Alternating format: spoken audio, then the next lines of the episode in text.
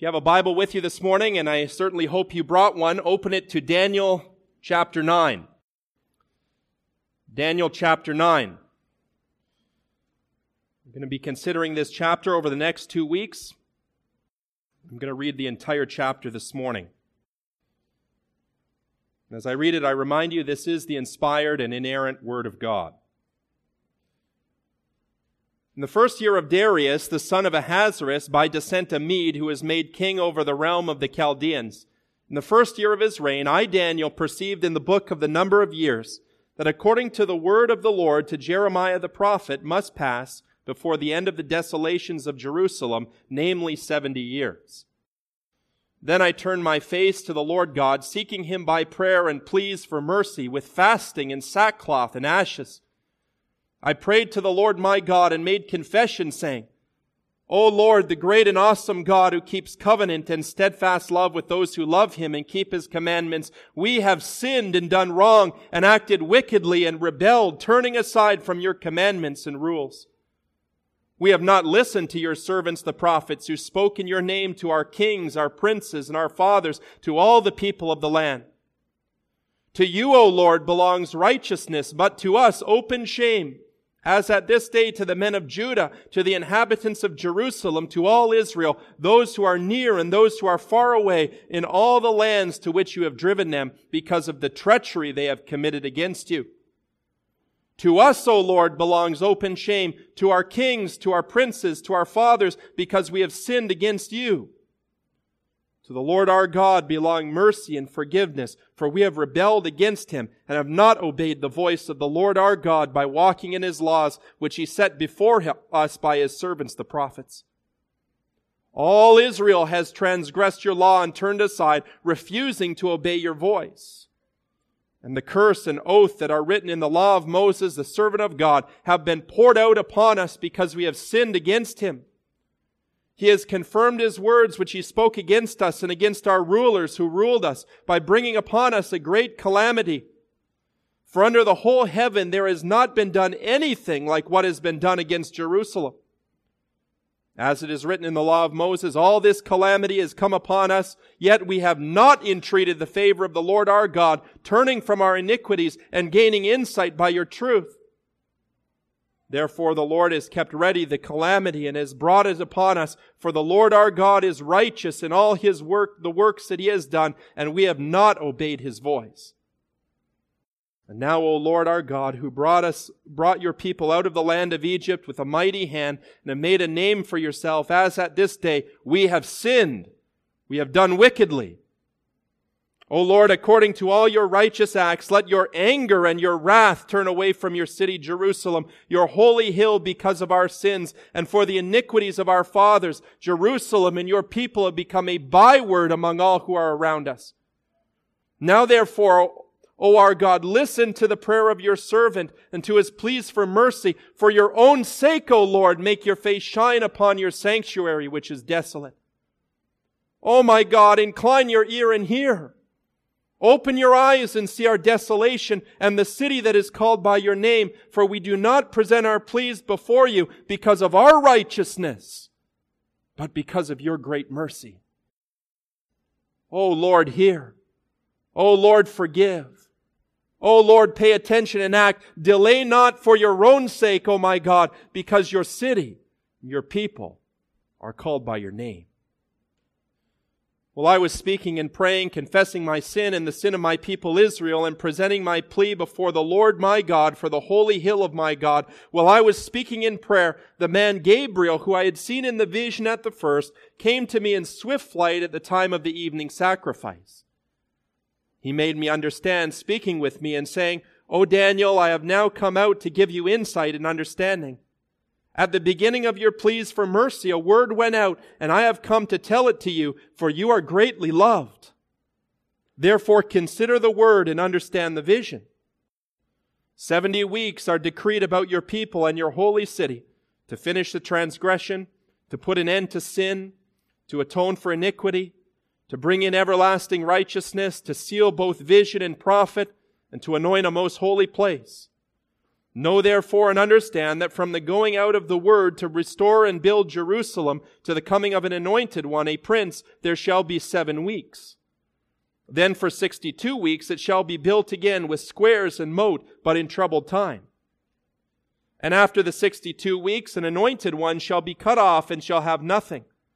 And the people of the prince who is to come shall destroy the city and the sanctuary. Its end shall come with a flood, and to the end there shall be war. Desolations are decreed. And he shall make a strong covenant with many for one week, and for half of the week he shall put an end to sacrifice and offering. And on the wing of abomination shall come one who makes desolate, until the decreed end is poured out upon the desolator. The word of the Lord. When I was a little kid, I remember driving with my parents down to Orlando, Florida on a Disney vacation and spending hours and hours in the car with my little sister, what seemed to us at the time to be an eternity. I remember passing all of those states and counting down the miles until we finally arrived in Florida, and I can remember how happy and how excited we were when we pulled off at the visitor center just on the other side of the state line.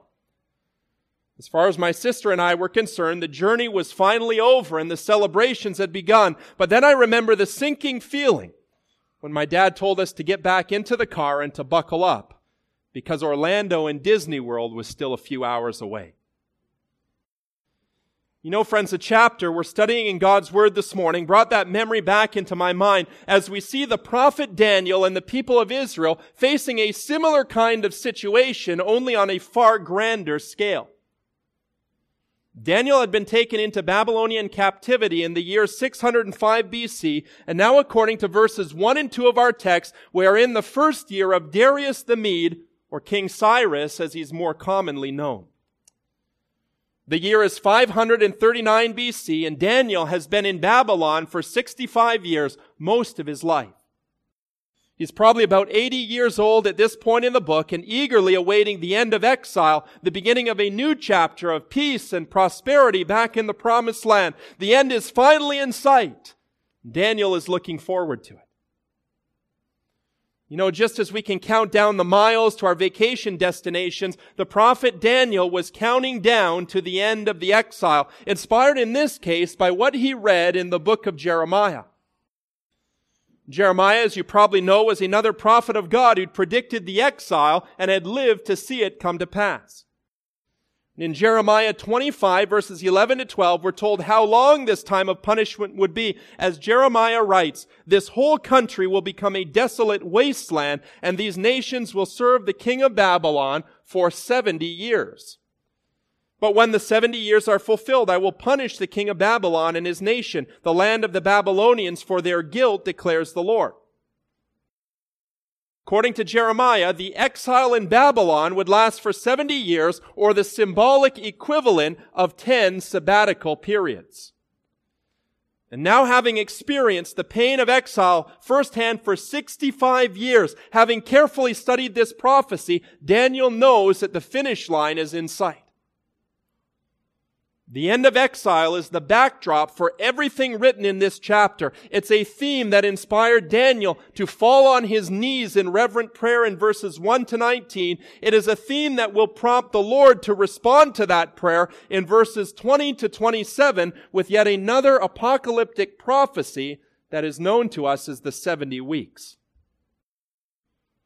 Daniel and probably many of the Jews believed that a new era of peace and prosperity was just around the corner, but now God is going to inform them, He's going to inform His people that they still have a long way to go. Many more trials and hardships to endure before the exile will truly come to an end. This is a chapter in God's Word that reminds us that God's time frame is often very different than our expectation. It calls to mind that old proverb, the mills of God grind slowly, but they grind exceedingly fine.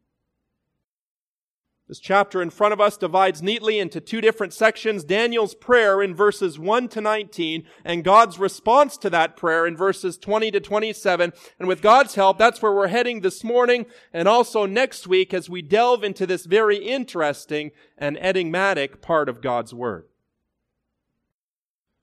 Well, before we delve into the daunting prophecy of the 70 weeks, which is certainly what this chapter is best known for, I want to spend some time this morning examining the beautiful prayer that Daniel offers the Lord in verses 1 to 19, a part of the chapter that is sadly often overlooked and overshadowed by the prophecy that follows.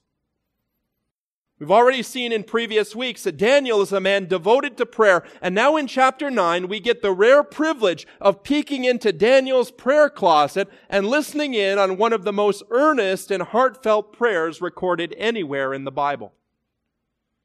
From the beginning of his life to the very end of his life, we see in Daniel a model for prayer. A man who intentionally cultivated this spiritual discipline. A man who was always quick to go to the Lord during a time of crisis. We notice this first of all back in chapter 2 when King Nebuchadnezzar condemned all of the Babylonian wise men and when Daniel's immediate response to that crisis was to summon his three friends to an emergency prayer meeting. And then in chapter 9 we observed how Daniel's disciplined prayer life became the focus of an evil plot hatched against him, a plot that ultimately saw him thrown alive into the lion's den. Although Daniel was living very far from the promised land, he had not forgotten the Lord during his time in exile. He had intentionally fostered this spiritual discipline as the normal response to the God he deeply loved and the God who deeply loved him. Although some of the Jewish exiles had hung up their harps by the waters of Babylon, Daniel had successfully learned to sing the Lord's song in this foreign land. He was a godly man who deeply loved the Lord. He loved the people of God. Daniel was eagerly looking forward to the fulfillment of God's promises, even though he was too old at this point in his life to return to the land himself. Daniel's first impulse was always to seek God's face in prayer. And we see here in the opening verses of chapter 9 that Daniel was also a man who loved to read and to study the Word of God. Prayer and the regular study of the Bible are two of the most important disciplines in the Christian life. And we can see in our text this morning how Daniel is a model for us in his devotional life. We also see here in our text how Bible study and prayer are intimately related to one another, how both of these things are necessary for a healthy and functional relationship with the Lord. Prayer, brothers and sisters, is really a dialogue between us and the Lord as He speaks to us through His Word and as we respond to Him concerning the things that He has revealed in these inspired pages. In the very real sense, prayer is a rightful response to the Word, and the implication of this truth is really quite simple. If we want a better prayer life, if we want a more effective prayer life, we need to make sure that we are fully immersed in the study of God's Word. You know, when it comes to prayer, many Christians have embraced a somewhat mystical and unrealistic outlook, as though a meaningful relationship with God involves hearing voices in the mind and engaging in long and drawn out periods of silent listening and nursing a constant desire to receive special impressions and messages from the Holy Spirit. In reality, the primary way that God speaks to us as His people is through the Bible as the Holy Spirit takes these ancient words and applies them to our lives and to our situations in the here and the now. And so, brothers and sisters, the devotional life of the true believer ought to reflect the d- dynamic we see in this chapter, hearing the Lord speak through His inspired word as we study it, and then responding to what we read in the Word of God with humble and reverent prayer.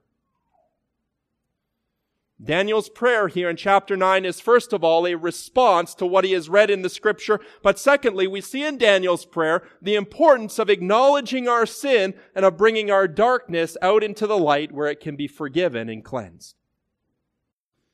And considering the larger context of this chapter, I find Daniel's response to the word to be somewhat unexpected. It would be easy to understand a person fasting and wearing sackcloth and ashes at the beginning of exile. But here is the prophet Daniel at the very end of the exile. And instead of throwing a party to celebrate the soon fulfillment of God's promises, instead Daniel puts on his mourning garments, gets down on his knees with a heart of deep contrition and repentance before God. This aspect of the prayer is unexpected because of the nature of Jeremiah's prophecy, but it's also unexpected because now we have come to know something of Daniel's track record when it comes to sin and righteousness. Few weeks ago, you may remember I mentioned Daniel as one of the rare characters in the Bible about whom nothing negative is ever mentioned. And so it comes as a bit of a surprise here to see Daniel of all people in sackcloth and ashes before the Lord and to hear these words coming out of his mouth in verse 4 and following. O Lord, the great and awesome God who keeps covenant and steadfast love with those who love him and keep his commandments, we have sinned and done wrong and acted wickedly and rebelled, turning aside from your commandments and rules. We have not listened to your servants, the prophets, who spoke in your name to our kings, our princes, our fathers, to all the people of the land. To you, O Lord, belongs righteousness, but to us open shame, as at this day to the men of Judah, to the inhabitants of Jerusalem, to all Israel, those who are near, those who are far away, in all the lands to which you have driven them, because of the treachery they have committed against you. After invoking God's covenant name and worshiping Yahweh for the great and awesome God that he is, Daniel immediately begins to confess his sins as a member of God's covenant people. Even though this man was a young teenager when he was taken into Babylonian captivity, even though Daniel is not directly responsible for the idolatry and the blasphemy that moved God's hand to discipline Israel, Daniel openly acknowledges himself to be a sinner in need of grace and recognizes the corporate and the covenantal dimension of his relationship with God. You know, in our modern age of rampant individualism, where everything is about me and myself and I, there's a great deal that we can learn here in this prayer about our corporate responsibility before God and before one another in the community of faith. As Christians, we are not merely individuals who have been saved in order to have a private and personal relationship with God. We are part of a larger body called the church, and as such, we have been brought into a larger covenantal community. As the apostle Paul teaches us in 1 Corinthians 15, the church body is a single unit that's composed of many different members, men and women who are bound together under the same covenant of grace, who have been brought together into the same eternal family.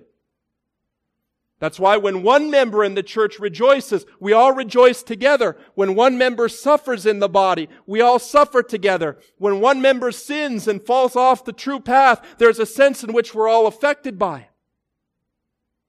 At certain times, God will discipline us as individuals, but at other times, God's discipline will descend upon the entire church family as a result of our corporate rebellion and corporate disobedience to the Word of God.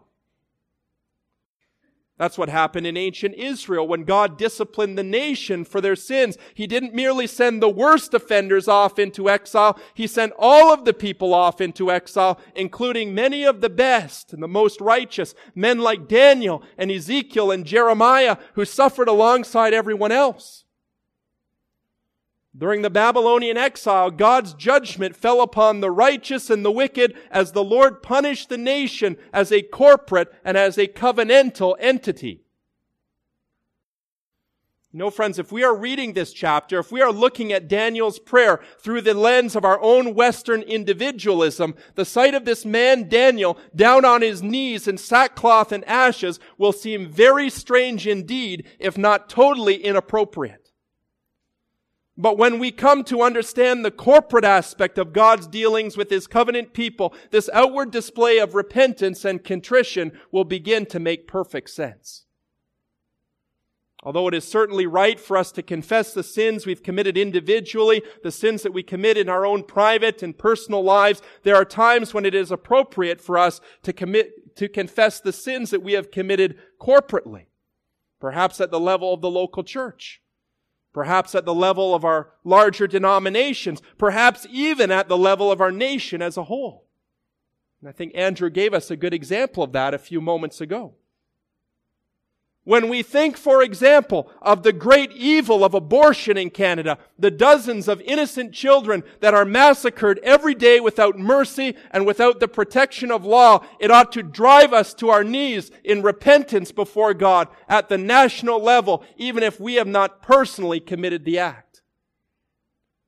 When we think about the systemic sins that still persist within the North American church, sins such as racism and materialism and sexual license and a lack of concern for the oppressed, it ought to drive us to our knees in confession and repentance before God, even if we do not consider ourselves to be directly responsible. As a member of God's covenant people, Daniel recognized his corporate responsibility. And if we have been brought under that same covenant of grace as a member of the New Testament church, we should also recognize that we are our brother's keeper. We have a corporate and a shared responsibility before the Lord.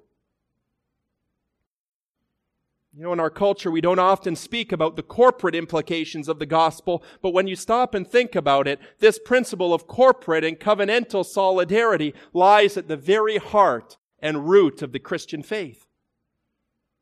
Take, for example, the doctrine of original sin, the biblical teaching that you and I are guilty of Adam's sin, that we are polluted by Adam's sin, even though we weren't physically there with Adam in the Garden of Eden.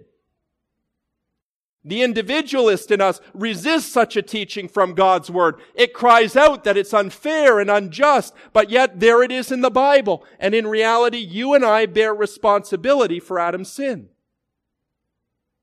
And on the flip side is the doctrine of imputation, the wonderful teaching that you and I are exonerated and cleansed through the death of Jesus Christ, even though we weren't there physically when He died, even though we didn't personally suffer and die on the cross. You see, friends, in the Bible, there is an undeniable corporate covenantal dimension to God's plan. And I think we get a glimpse of that truth right here in Daniel's prayer. A righteous individual who confesses the sins of his people and who takes his place among them in sackcloth and in ashes. You know, friends, when God's hand of discipline comes down, the human impulse is to do everything we can in order to justify and vindicate ourselves. But Daniel makes no such attempt here in his prayer. In fact, we see this man doing the exact opposite.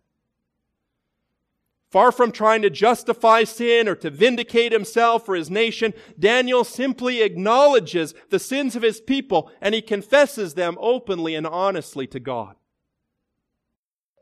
Some people might read this and think that Daniel had good reason to blame God for his life circumstances, that Daniel had good reason to get angry with God because of everything he had to endure in Babylon. But from Daniel's perspective, the exile was neither cruel nor unfair. This was not the barbaric cruelty of a vengeful, capricious deity. It was, according to the prophet Daniel, a just and righteous response to a wicked people who had rebelled against the law. Look at what he says in verse 7. Righteousness belongs to you, O Lord, but to us open shame. Again, in verse 9, we see the same theme. To the Lord our God belong compassion and forgiveness, for we have rebelled against him, nor have we obeyed the voice of the Lord our God to walk in his teachings, which he set before us through his servant the prophets. In this prayer, Daniel intermingles genuine worship with a genuine confession of sin, contrasting the righteousness of God with the wickedness of men and agreeing unreservedly with God's verdict. Really, friends, that's what it means to confess our sins. To confess is to agree with God's verdict, to say the same thing about our sin that God says about our sin in His Word. When we come before a holy and righteous God in prayer, we must recognize who He is and who we are, acknowledging freely and openly we are sinners in continual need of His grace and saying to the Lord, give us clean hands and a pure heart. Create in me a clean heart, O God and renew a steadfast spirit within me.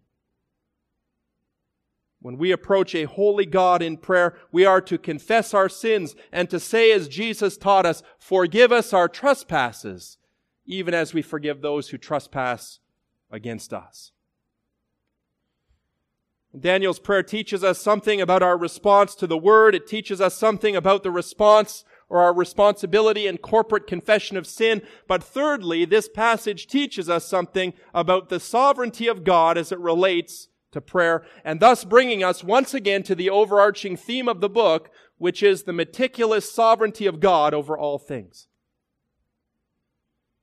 You know, one common objection that is often voiced against a high view of divine sovereignty is that such a doctrine will inevitably diminish our evangelistic fervor and our desire to approach God in intercessory prayer.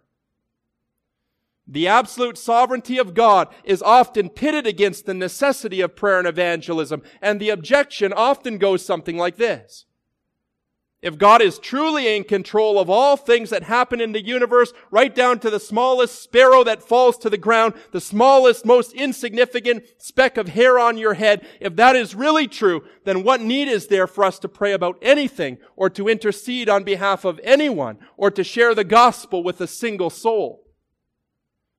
If it is really true that God will accomplish His sovereign will in one way or another, what difference does it make whether or not we pray? Or whether or not we evangelize. I've heard that objection many, many times. Perhaps you have too. But as someone who believes wholeheartedly that the God of the Bible works all things according to the counsel of his will, I am greatly encouraged by the example of our brother Daniel. I don't think we could find anyone else in all of the scripture who is more committed to the doctrine of divine sovereignty than Daniel. I don't think we can find anyone in all of the scripture who is more committed to the discipline of prayer.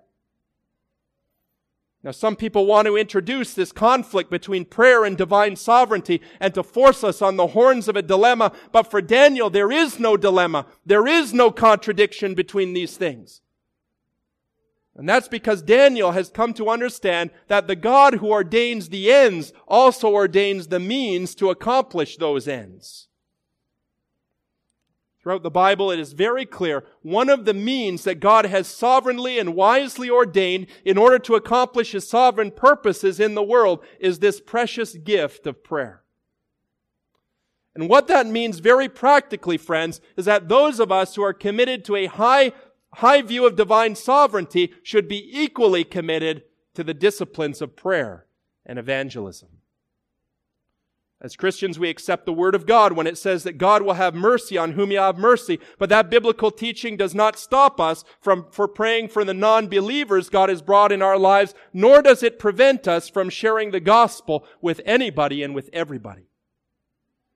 As Christians, we believe the word when it says that God raises up rulers and removes rulers according to his sovereign decree. But that doesn't stop us from praying diligently for our government and for our country. It doesn't stop us on election day from going to the polls and casting our vote.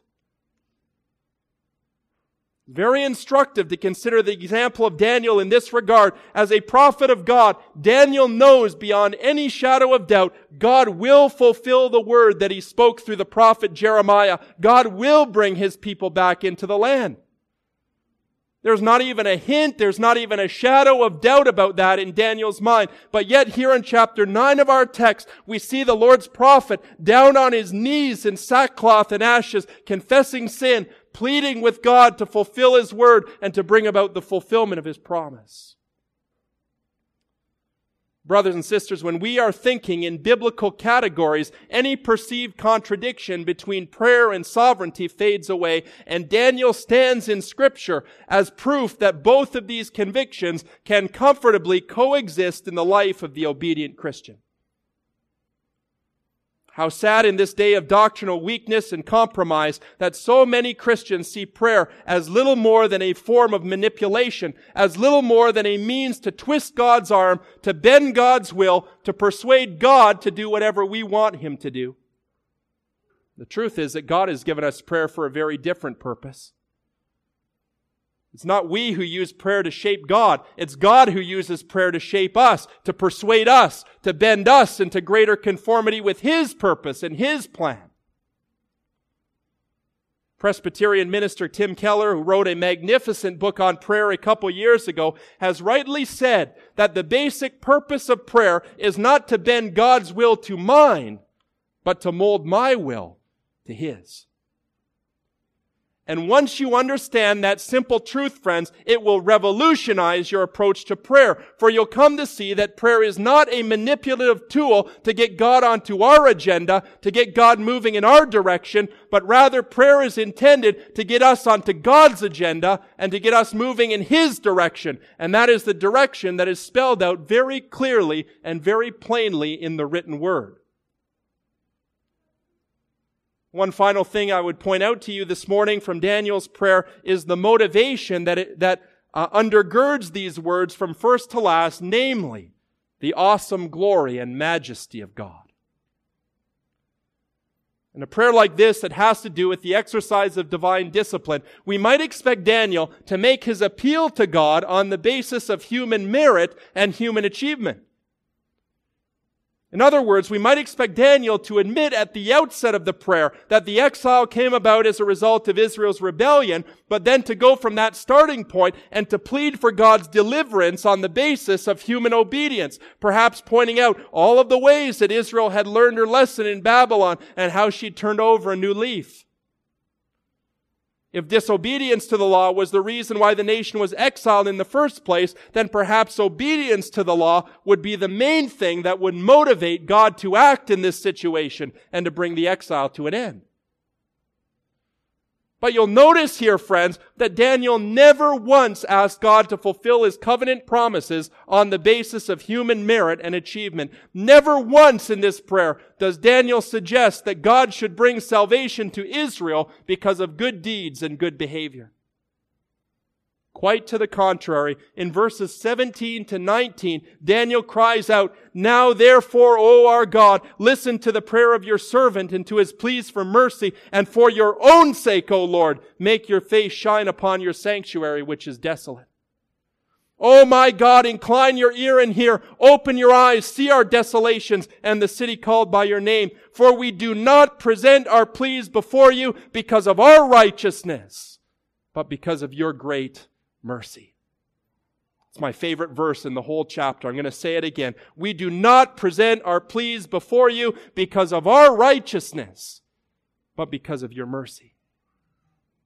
Hear, O Lord. Forgive, O Lord. Pay attention, O Lord, and act. Don't delay for your sake. Because your city and your people are called by your name. You get the point? Do you hear the repeated refrain in those concluding verses that reveal Daniel's inner motive? Don't do this for us, Lord. Don't do this because of anything good that we have done. Do this for the sake of your own name. Do this to the praise of your own glory. And over and over, Daniel appeals in this prayer to the name of God, to the glory of God, to the majesty of God, and never once to the righteousness of man. This is a thoroughly God-centered, God-saturated prayer. It's a prayer that is fixated and motivated by one overarching concern, and that concern is the glory and the majesty of God displayed on the earth. Through this prayer, we see Daniel as a man utterly consumed by the glory of God. And even though he lived some 600 years before the coming of Jesus, the Messiah, Daniel understood very clearly the nature of salvation, just as we understand it, that salvation comes to the exiled sinner by grace alone through faith and not as a result of works so that no one can boast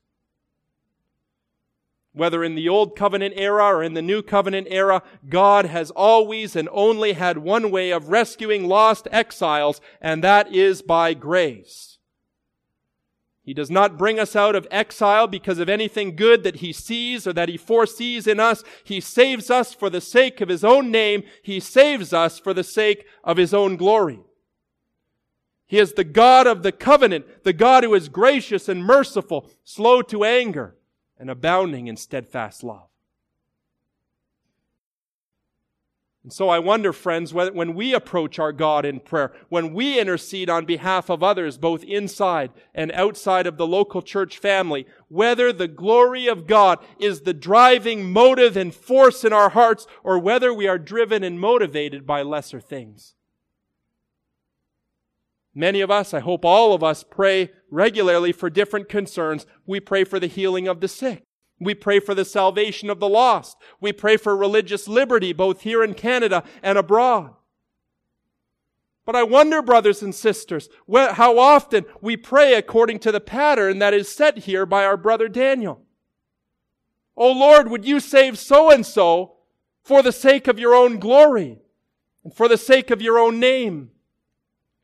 Oh, Father, would you glorify your name through the healing of sister so and so? Oh God, would you give us righteous leaders in parliament so that your glory and your majesty may fill this our dominion from sea to sea. So often when we approach our God in prayer, we pray with motives that are good and right, but not with motives that are ultimate.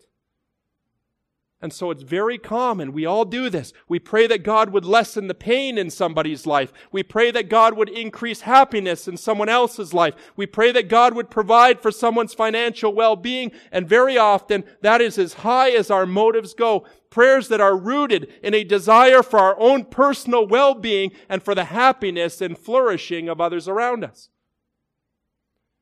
You know, friends, one of the things that God reminded me in my study of Daniel's prayer this week is that we need to take our motives up a notch when we pray and when we intercede on behalf of others. Recognizing that the chief end of man is to glorify God and in glorifying God to enjoy Him forever. It is not wrong to pray for someone's personal well-being or health or happiness, but we must remember happiness is not the ultimate concern. What's ultimate is the glory of our triune God. Our Father who art in heaven, hallowed be thy name. For thine is the kingdom and the power and the glory forever and ever. Amen. Well, friends, we've got our feet wet this morning by looking at Daniel's prayer here in the ninth chapter. Lord willing, next week we're going to return to this chapter and examine the more difficult part of this text, the prophecy of the 70 weeks.